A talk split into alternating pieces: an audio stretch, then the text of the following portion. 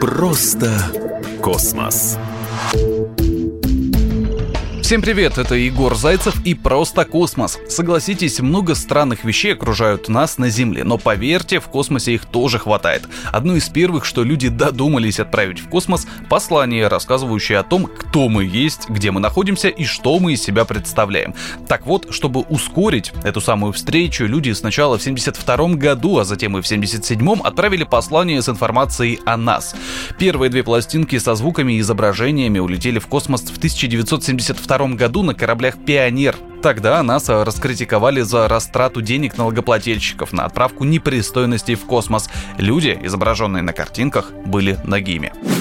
Пять лет спустя позолоченная пластинка с музыкой народов мира, обращением генерального секретаря ООН к инопланетянам на 50 языках, звуками едущего поезда, природой и некоторыми изображениями была отправлена на корабле Voyager. С пластинкой отправили и проигрыватель с бриллиантовой иглой и приложенной инструкцией, как всем этим богатством пользоваться. Обратный адрес был изображен в виде схемы Солнечной системы. Во время первой и пока последней высадки людей на Луну в 1969 году на поверхность естественного спутника Земли было доставлено множество странных вещей, в том числе и капсула с записанным посланием от лидеров 74 государств. Интересно, что слов генерального секретаря СССР в этой капсуле не было.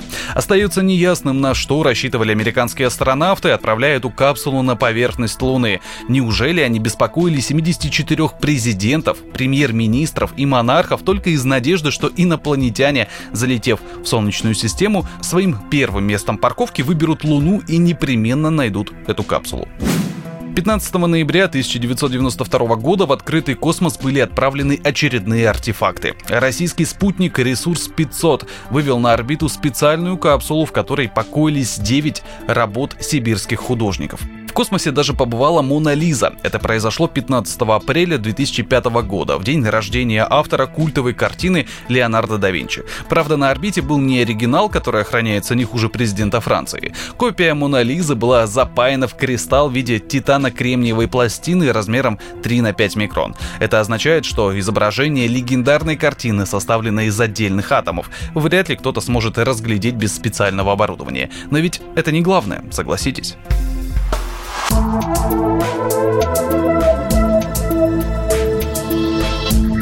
Просто космос.